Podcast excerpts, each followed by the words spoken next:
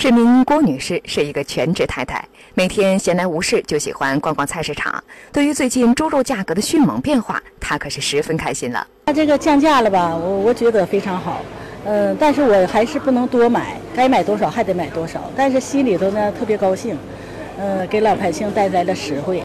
商家告诉记者，猪肉价格降低后，市民的购买热情明显增高了不少。每年是最高的时候，差不多是16一斤吧，1市斤啊。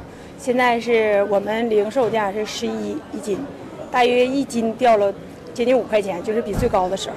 前年肉最贵的时候18块钱能买这么大一块肉，今年呢肉便宜的时候18块钱能买这么大一块肉，差的很多，差30%吧。肉降价，生意就是一天比一天火。因为今年猪源多，所以导致肉降价。 仁和革新市场里的品牌猪肉是11元每斤。随后，记者又走访了一些生鲜超市。啊，这正常的肉现在多少钱了？已经6块多钱，就5、6块钱。那么，这猪肉价格如此低迷的原因是什么呢？记者也咨询了养猪场的老板。原因就是说产能过剩，原来这个每头猪、一头母猪提供商品猪是15头啊。但是呢，现在通过我们这2年的努力，它就是说变成每头猪是20头了，就21头。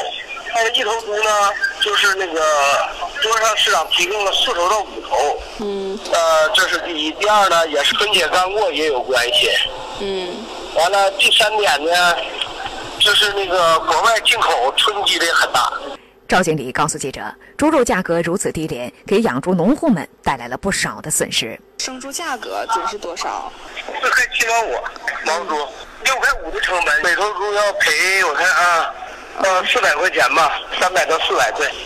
我现在有5800多，如果在一九年的上半年能恢复到6块到7块，那是我养猪人最大的乐观。